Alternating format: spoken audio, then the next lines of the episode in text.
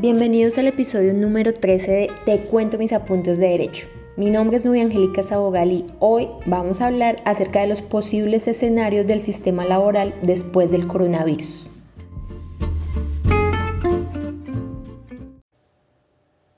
¿Cuál es el contexto de este episodio? Básicamente que el derecho laboral como lo conocemos se quedó corto ante la pandemia del coronavirus, razón por la cual resulta necesario analizar cuál será el impacto de esta coyuntura y cómo las figuras y formas tradicionales del derecho laboral pueden reajustarse en el futuro.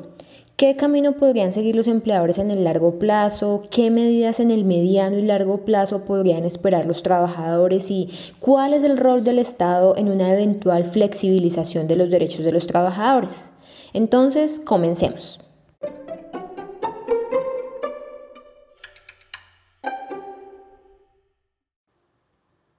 Primero hay que identificar tres actores con rol protagónico en los diversos escenarios del mundo laboral.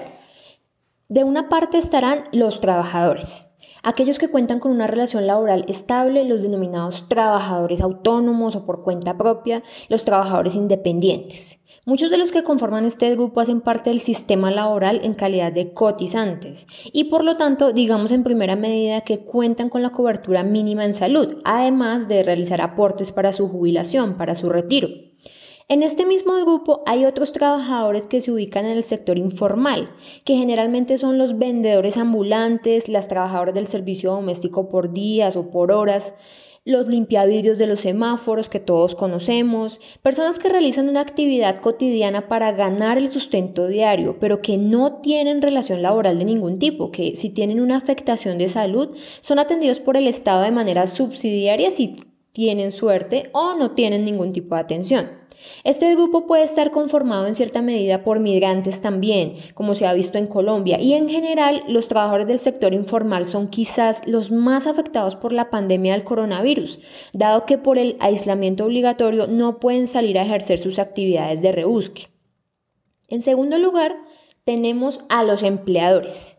Grandes industrias aéreas, textiles, turísticas y en general en todos los sectores han visto su economía seriamente afectada. Hay que tener presente que el impacto en estos sectores es cíclico. Por ejemplo, en el sector textil se han presentado unas fuertes caídas en las ventas en los países que actualmente están en cuarentena y esto ha conllevado a crisis laborales en los países donde funcionan las maquilas, como China, India principalmente.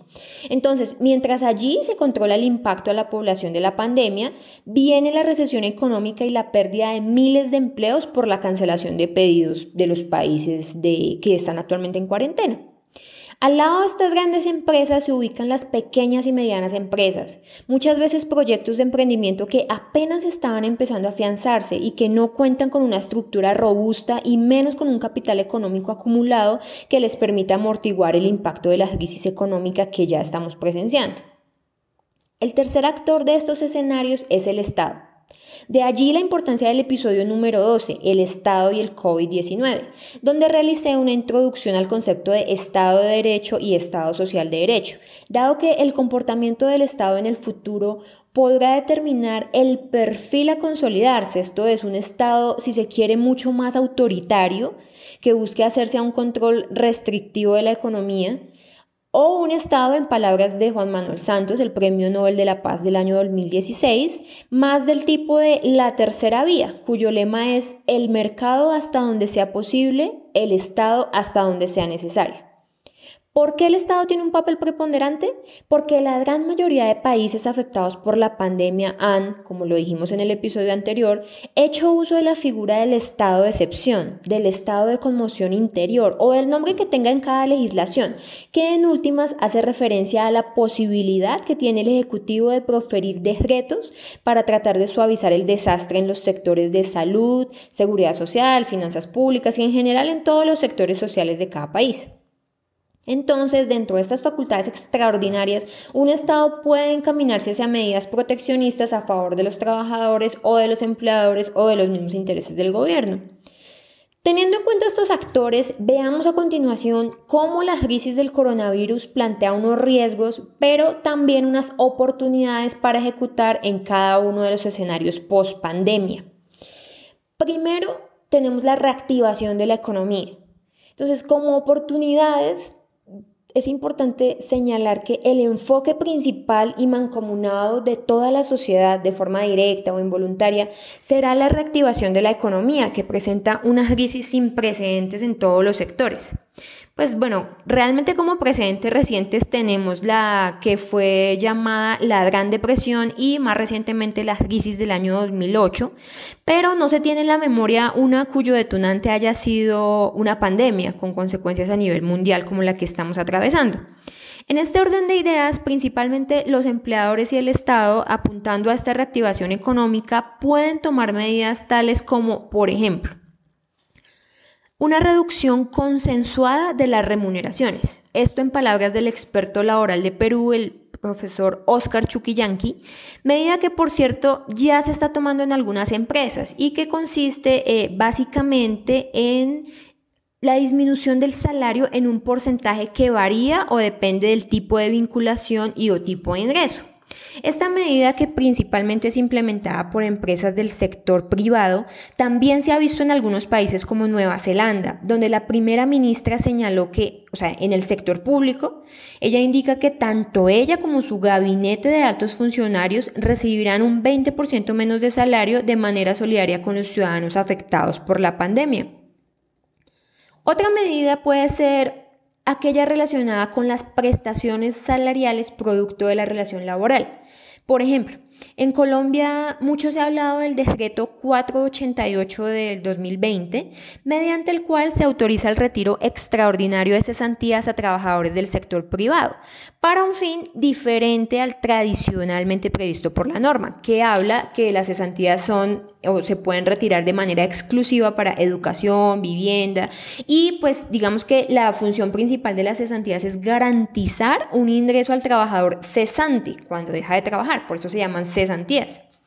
Al respecto, el doctor Miguel Carbonell en México ilustra esta diferenciación entre trabajadores del sector privado y trabajadores del sector público, haciendo énfasis en que los empleados públicos al tener una legislación diferente tampoco podrían entrar a negociar sus derechos y primas que ya han sido adquiridos, ni ser, digamos que, objeto directo de medidas de este tipo.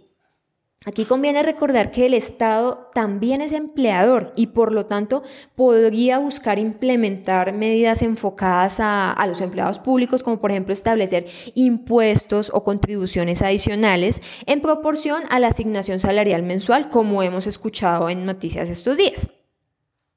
Otras propuestas que incluso ya se han empezado a usar por los empleadores son el adelanto de las vacaciones para que las mismas sean, entre comillas, disfrutadas durante la cuarentena y una vez se levante la medida de aislamiento, el trabajador esté disponible para ofrecer su capacidad laboral al 100%. Otra alternativa en el mediano plazo es adelantar los días festivos o que los días festivos sean laborales para reactivar la economía. Esto quiere decir que si en lo que queda del año quedan 10 días festivos en los que normalmente el trabajador no asiste a la oficina, estos días se adelantarían a la época de cuarentena, de tal manera que cuando el aislamiento termine y en el calendario ocurran los festivos, el trabajador se presente a trabajar con normalidad por haberlos disfrutado previamente durante el aislamiento. De la mano de estas medidas que se presentan como oportunidades para reactivar la economía, vienen los posibles riesgos de las mismas. Entonces, los ejemplos indicados como eventuales medidas que se han implementado ya o que podrían darse en el futuro tienen como lugar común el hecho de que presentan una desventaja para uno de los actores de la relación laboral, bien sea el empleador, el trabajador o en últimas el Estado cuando se compromete a asumir la carga prestacional en materia de salud y pensión, por ejemplo. Puntualmente, frente a la reducción concertada de salario, un eventual riesgo es, en primera medida, que... En primera medida, y como también lo indicaba el profesor Chuquillanqui, que no haya un estímulo suficiente a la voluntad del trabajador. Hago un paréntesis, en la parte final, en los comentarios, les voy a hacer referencia a todos los artículos de investigación que tuve en cuenta para, para hacer este episodio. Continúo entonces. Si no hay un estímulo suficiente a la voluntad del trabajador, este va a pensar que el sacrificio de su disminución salarial no conlleva un beneficio recíproco, sino que puede ser que el empleador se aproveche de su posición dominante para trasladar al trabajador el impacto de la crisis. Además de esto, un riesgo adicional es que la medida no se estructure de manera proporcional, dado que esto impactaría el poder adquisitivo de las familias del trabajador y en última, si sus ingresos se ven severamente reducidos, no se va a lograr una reactivación real de la economía e incluso se puede aumentar la brecha de pobreza y desigualdad frente a otros sectores de la población. Las medidas relacionadas con las prestaciones salariales como la autorización para el retiro de cesantías con fines diferentes a los establecidos legalmente puede resultar en el desconocimiento de las garantías que pretende cubrir este auxilio, ya que en caso de posterior terminación del contrato, el trabajador ya no va a contar con ningún ingreso a modo de ahorro para el momento en el que queda cesante. Igualmente, si se toman medidas como la eliminación de primas legales para funcionarios públicos y particulares, esto va a resentir la capacidad adquisitiva de estas familias, haciéndolos incurrir en créditos sin que haya una voluntad política clara en cuanto a reducción en las tasas de interés de las entidades bancarias. El adelantar las vacaciones de otra parte, puede ser una medida que, de una parte, no representa un beneficio contundente para el empleador, porque igual se debe proceder a la liquidación y pago de las mismas. Y en cuanto al trabajador, resulta evidente que el aislamiento obligatorio no permite un disfrute efectivo del periodo vacacional y por lo tanto se desnaturaliza la esencia de este tiempo como periodo de descanso para el trabajador. Además, la alternativa de adelantar los días festivos sin tener en cuenta el riesgo psicosocial que representa para el trabajador, quien puede verse abrumado por la falta de descanso y tiempo para la realización de actividades extralaborales,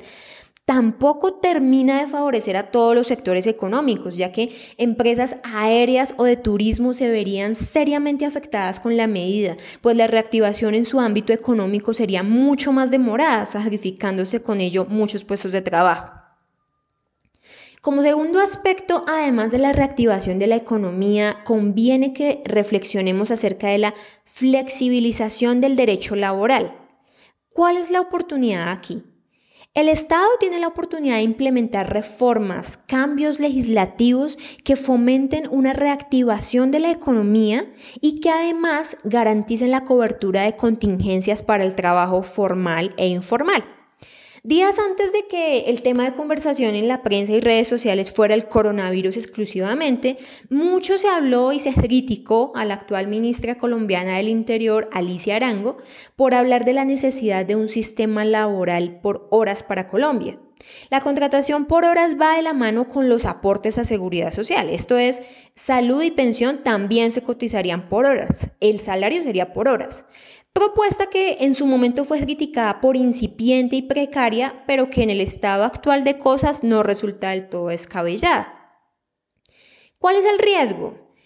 En últimas de la flexibilización del derecho laboral, que los derechos laborales de los trabajadores son el fruto de periodos de luchas, protestas, negociaciones que han logrado en la práctica traducirse en una serie de derechos en materias de jornada laboral, derecho al descanso, a la remuneración equitativa, al trabajo decente, al principio de la primacía de la realidad sobre las formas jurídicas, entre muchos otros, que sobre texto de la flexibilización laboral podrían ponerse en riesgo, afectando lo históricamente alcanzado y repercutiendo con ello en una regresividad en materia laboral, con impacto en los trabajadores formales sin combatir eficazmente la informalidad.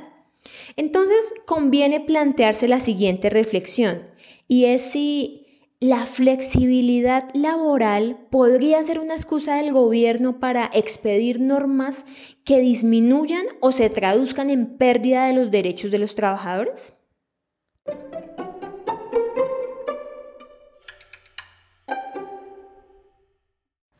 Es importante tener en cuenta lo que ha señalado la Organización Internacional del Trabajo acerca de la necesidad de que las medidas que adopten los estados se encuentren bajo el marco del fomento al trabajo decente y al diálogo social principalmente, para lo que se remiten a lo expuesto en la recomendación número 205 sobre el empleo y trabajo decente para la paz y la resiliencia del año 2016, si no estoy mal.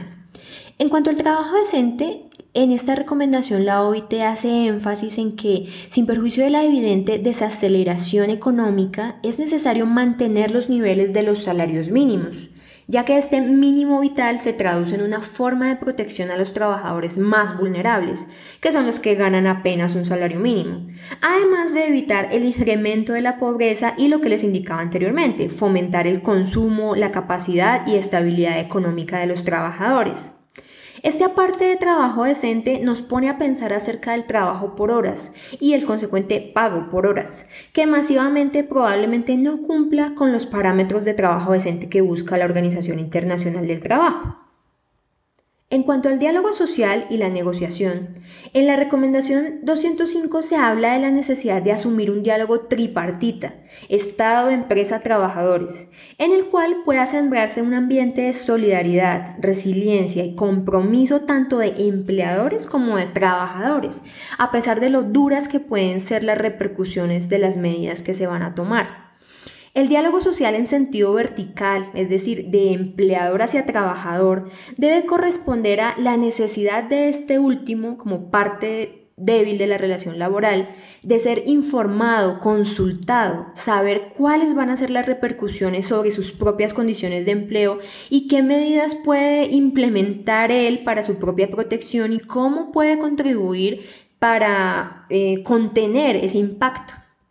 Entonces, la negociación, la conciliación, como también lo indica el profesor Carbonell, resulta indispensable para superar en el mediano y en el largo plazo la situación de crisis, además de una participación activa de las organizaciones de empleadores y de trabajadores en la ejecución y el seguimiento de las medidas de recuperación que se implementen post pandemia.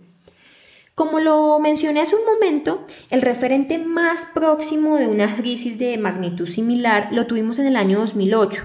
momento en el cual las medidas se enfocaron a la estabilización de los mercados financieros y pretendían fortalecer los créditos, muchos países implementaron paquetes fiscales que reducían los impuestos, buscaban fomentar el gasto y la inversión. Sin embargo, muchas de estas medidas no estaban enfocadas directamente en la práctica, en el fomento al empleo y en la protección social. Algunos beneficios fiscales terminaron fomentando el ahorro y no lograron un incremento en la demanda o en la producción o en el incremento del empleo. Además de que el diálogo social en la crisis del 2008 fue limitado al diálogo social con los empleadores y los sindicatos y no hubo una coordinación efectiva, sólida, entre los países afectados. Las medidas que tuvieron éxito y las que no son un punto de referencia para aproximarnos a las posibilidades que tiene el sistema laboral ante la pandemia del coronavirus, de cara al futuro del empleo y de las relaciones laborales. Finalmente, en nuestra posición como abogados, como estudiantes de derecho en el mundo jurídico y del derecho laboral, me alineo con la posición del doctor Carbonell en el video de YouTube que les voy a dejar el link abajo. Los abogados durante la pandemia. ¿Qué comenta el profesor Carbonell en este video? El papel relevante de la conciliación, de la negociación. Él hace una distinción entre trabajadores del sector privado y trabajadores del sector público, como les mencionaba eh, hace mm, un momento. Los trabajadores privados podrían negociar con un enfoque y un fin de fortalecer la economía y reactivar las empresas, aun cuando pues, los empleados públicos generalmente no van a tener esa misma suerte. Él dice que con esta pandemia en materia laboral debemos cambiar el paradigma del litigio. Me, llama mucho la atención esa frase que él usa. Por uno en el que la negociación y la solución alternativa de conflictos tenga un mayor protagonismo. Entonces él dice, como abogados estamos acostumbrados al litigio, indirectamente lo fomentamos, pero la sociedad nos está invitando a abandonar ese rol y por el contrario ubicarnos como mediadores, como conciliadores replantear el rol como abogados. Él hablaba de estrategias de marketing jurídico, de que incluso ya se están presentando las teleconsultas que ya se presentaban en medicina y por qué no empezar con teleconsultas en materia de derecho. En general, la idea es fortalecer nuestro perfil profesional, adaptarnos, reinventarnos a las nuevas formas de derecho y nuevas tecnologías, inteligencia artificial, entre otros aspectos que han empezado a adquirir un mayor protagonismo en el presente y de cara al futuro. Quería también comentarles que para la realización de este episodio y teniendo en cuenta que actualmente estoy realizando trabajo remoto, Tuve la oportunidad de asistir virtualmente a una gran cantidad de conferencias, a accedí a artículos científicos, a referencias bibliográficas y en esta ocasión, que a veces no lo hago, en esta ocasión voy a dejarles en todos los comentarios em, de Spotify, de Apple Podcast, de la plataforma digital que ustedes usan para reproducir este episodio, las referencias bibliográficas para que las busquen allí y ustedes sigan pues alimentando su conocimiento por su cuenta. Entonces, eh, quiero cerrar esta parte diciéndoles que he notado que la academia, en vez de estar rezagada, en vez de estar en aislamiento, está cada día ofreciéndonos información de valor, no alarmista, sino información que permite plantearnos escenarios más precisos del porvenir del derecho del trabajo.